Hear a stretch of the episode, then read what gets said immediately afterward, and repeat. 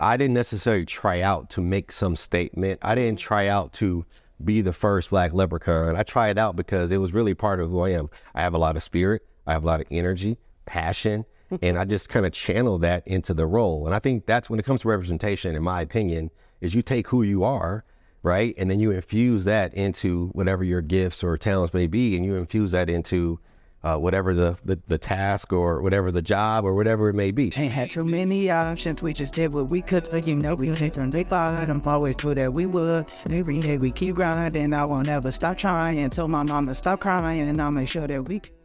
Welcome back to Inspired by You podcast. Today I'm sitting down with Mike Brown. He's an author and the first African American leprechaun at the University of Notre Dame.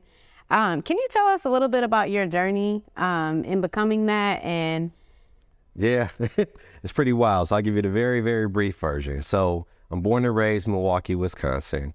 Uh, had no intention uh, of going to Notre Dame or coming to Notre Dame. And uh, there's a guy who introduced me to Notre Dame and I ended up applying, was accepted. I came and I just I dove deep uh, into the Notre Dame waters and drank all of the Notre Dame Kool-Aid. And so had a lot of energy, passion, and spirit that I had when I was – at the games themselves as a as a student, and I took that energy. And some friends of mine, my roommates actually from Indy, said, "Mike, you should try out for Leprechaun." And so I was like, ah, you know, that that's not me. And so, but what happened is I applied to travel abroad to go study uh, in London uh, for my junior year, and I I applied my sophomore year, but I wasn't accepted into the program. So because I didn't get accepted to the program, that paved the way for me to then try out for the Leprechaun, and then I won. so it was like, oh my goodness! And so from that moment on, it was just one of those things where all of a sudden. Uh, the news channels are calling, uh, a lot of interviews, and it just it blew up pretty fast. But it was just all in a positive way. People were excited about it. And what's interesting about that time and, and, where we are now is that people are still talking about it, right? We're talking Definitely. 20 years later and there's people still, man, I remember you and your leprechaun. And, and so that's kind of, that's how it all played out. No, that's awesome. And what is it, I guess, what does it mean to you to now be able to tell your story and even write about it? Yeah. So, I mean, quite honestly, and I, I didn't necessarily realize it at the time, but one of the things about being the leprechaun serving in that role as a black man is that there were no other black people to do it before. Mm-hmm. And so for now, for children, for even current students to kind of see that there have been other students that aren't necessarily white that have served in the role, I think it gives them a bit more encouragement and inspiration to, to do it themselves. We've now had three black students do it. Uh, actually, one was a woman, and she was the first woman to become a leprechaun oh, as wow. well. And so, but I think because they are seeing more people that are of different backgrounds uh, that that are doing it. I think more people are doing that as well, and you're seeing it across the board, not just in terms of cheerleading and, and mascots, but you look at people that are in the band, drum majors, people that are part of the Irish Guard, uh, Glee Club presidents now, you know, a student body president. So a lot of people are stepping up and stepping into right who they are and, and representing in their own way. So, and I mean that's what it's all about that representation is is key. I got an op-ed. I got something coming out soon where I talk about representation oh, nice and just being able to see people who look like you, uh, who or don't look like someone who's the norm, who might be considered the norm in, in different positions and roles, it's important. Definitely. So that's um that's why I started this podcast was because I felt like we all kind of see someone that we're inspired by that kind of paves the way for us and we see them and we're like oh you know what i could be that or i could right. do that or we don't or we don't in your case like. and then you're like well i could i could do that and be that for the next generation and like you said there's been you know three and one even a woman and so you probably don't even realize how many people you, you've inspired so far yeah it's uh i didn't i didn't well and that's the thing at the time i did it because my roommates encouraged me to do it. Mm-hmm. And I try it out because it was fun. but it's it's and I think that's the that's the real thing about it. Is I didn't necessarily try out to make some statement. I didn't try out to be the first black leprechaun. I tried it out because it was really part of who I am. I have a lot of spirit, I have a lot of energy, passion, and I just kind of channel that into the role. And I think that's when it comes to representation, in my opinion, is you take who you are right? And then you infuse that into whatever your gifts or talents may be, and you infuse that into uh, whatever the, the the task or whatever the job or whatever it may be. Right, you're taking your talents right now, right, and doing this with your podcast, but you're not. I'm going to do this podcast because I want to be, you know. And so you got your purpose that you're living out through the podcast, but you're doing it as you. Yes. Oh man, that's a bar. I love that. um, what's it like to, I guess, make history with this, and then, um, I guess, share this with Black and Brown children? Yeah. So what I hope, uh, number one, right, just in doing it, I hope people again see it and and be inspired by it that they can do things that may have not been done by other people that look like them. So that's one. Uh, two, I think you know, for my family, right? No, no one from my family went to Notre Dame or even dreamed of it. There's very few people from my family who went to college, right? So I'm hoping that for my nieces, my nephews, my little cousins, people that I grew up with, right, and their children, hope they are inspired to kind of further their education and do things that they may not even have imagined uh, being able to be done. So I hope it serves as an inspiration for them to to keep rising and do better, right? Do something that's even bigger, right, than a leprechaun. Uh, so that's what I that's what I hope. And so through this book uh, that I wrote, The Leprechauns Game Day Notre Dame, it's kind of sharing the magic of Notre Dame, but it's it's doing so through the eyes of the leprechaun. But one thing that's important that we were very intentional about with the book is the representation in the book itself, right? So if you look through the pages, you've got tall, short, uh, curly hair, straight hair, uh, red hair, you name it, that are all in the book itself. Girls, boys, you name it. that we tried. to We were very intentional about being as incl- inclusive as possible and being as representative as possible uh, in in the book itself. I love that. Um, what advice would you give to other minority students who may be pursuing leadership roles at their own institutions? Yeah, I, I say I say step into your power, right? It's, it's one of those things where I I really do believe this. I think we all have gifts and we all have talents, and I think just leveraging those gifts and putting them to work, right, and, and following the things that you feel called to do, uh, doing it, right? Not letting the fact that no one else that looks like me has done it before, or not letting, oh, I don't know what they're gonna say or what they're gonna think. Uh, I, I know I'm a leader, right? I know I have energy. I know I have passion. And it's just the way I put it to work. So there's things that people have within themselves. And I say, go do it. Don't let, you know, what may be going on in the in, in, in the environment that you find yourself. It's like, oh, there's too many politics and there's too many It's Like, no, this is for you, right? Like this is what you were put on this earth to do. So go do it. and so that, that's the that that's what it comes down to Gotta live in your purpose. living your purpose. Right. That, that's that's what happened with me in 2020. Uh, if you would have interviewed me before 2020, I probably wouldn't speak this boldly and direct about things.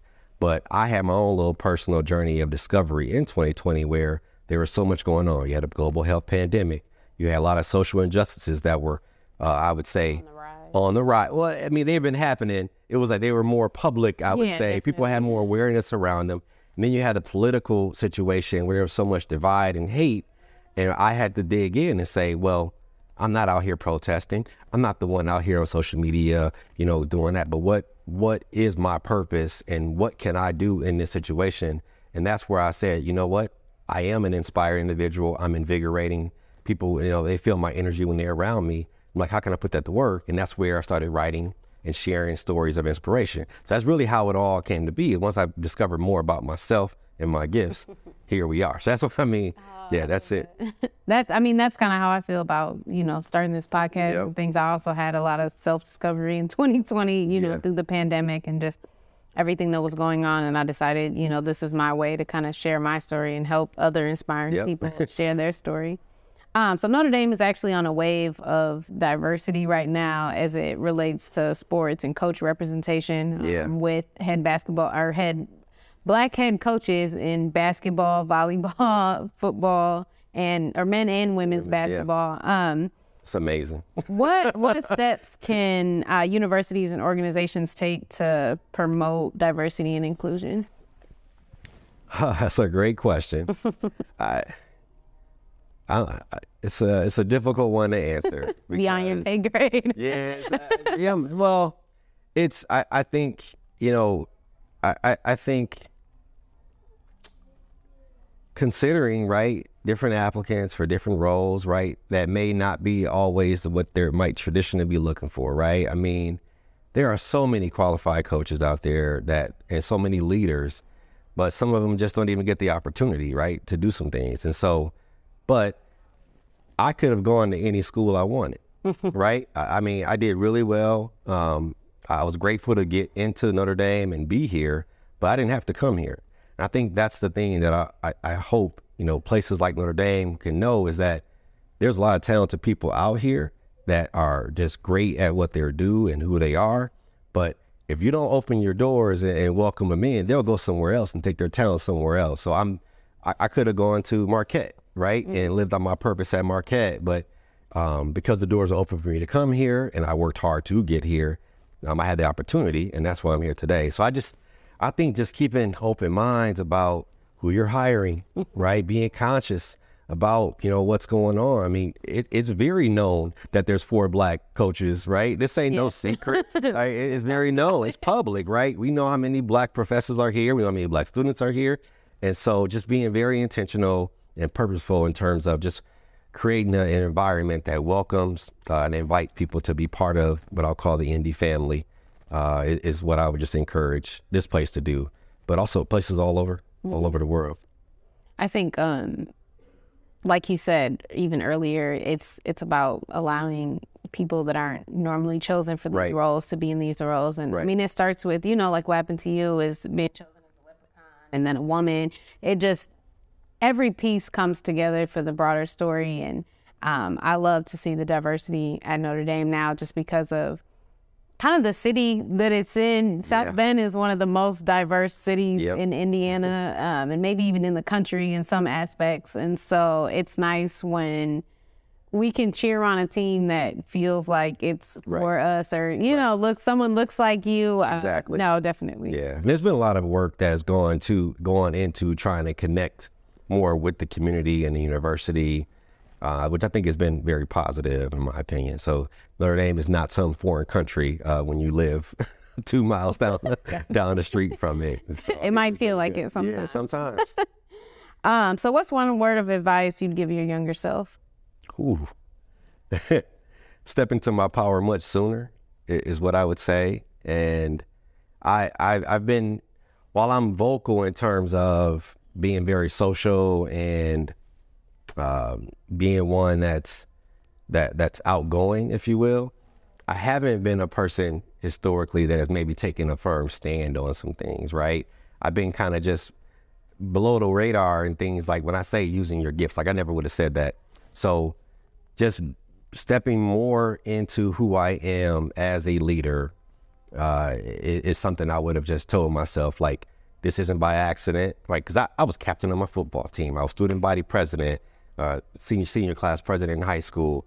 So I, I, knew I was a leader, but now it's like Mike, you gotta you, you've been blessed with these gifts, you've been blessed with this talent, you've been blessed with a, a beautiful village of people that supported you and helped raise you. You've been blessed to have so many opportunities.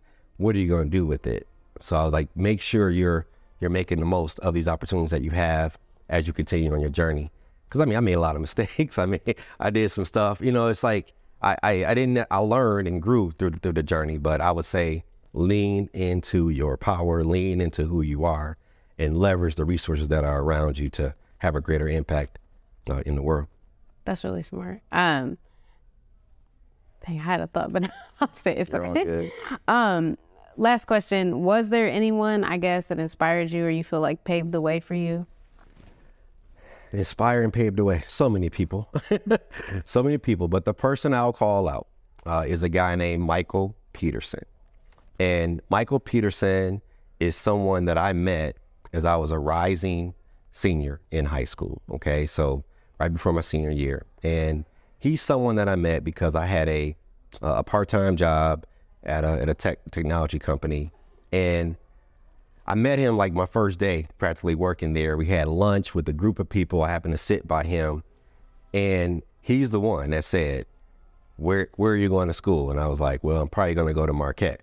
What are your grades like? I'm like, man, this dude's get asking about my grades. What activities are you part of? I'm like, okay, well, I'm football team. I'm captain. And he's like, well, what about Notre Dame? And so he's the one that encouraged me to at least consider Notre Dame. He he made sure I applied, and then of course he followed the journey as I was accepted. And the reason why he's an inspiration is because I now want to be Mike Peterson for somebody else, right? He took the time, he asked the questions, he got to know me, and he then kind of set, you know, he at least gave me the opportunity to consider some things I I never thought about coming to Notre Dame. So I now want to be the Mike Peterson for other people. else. Yep. Uh. And not just for college, but for other things in life too. So that's really that's uh so he's a person that that through his actions, right, is someone that I that I admire and respect. And I definitely feel like you're on your way. And with the work that you're doing and sharing your story and signing books for children and you know, people like I have an eight year old son and you know, like gotta he get a can look copy. up- yeah, no, definitely he can, you know, look up to you and oh, I love this. I I appreciate you coming on and I feel like this is what it's all about. So thank you for telling Thank you. sharing you. your story. Yeah, no, thank you. I appreciate the work you're doing. Keep keep going. keep sharing great stories and uh yeah, keep living out your purpose. Ain't had too many options, we just did what we could. You know, we came from the bottom, always knew that we would. And every day we keep grinding, I won't ever stop trying. Until my mama stop crying, and I'll make sure that.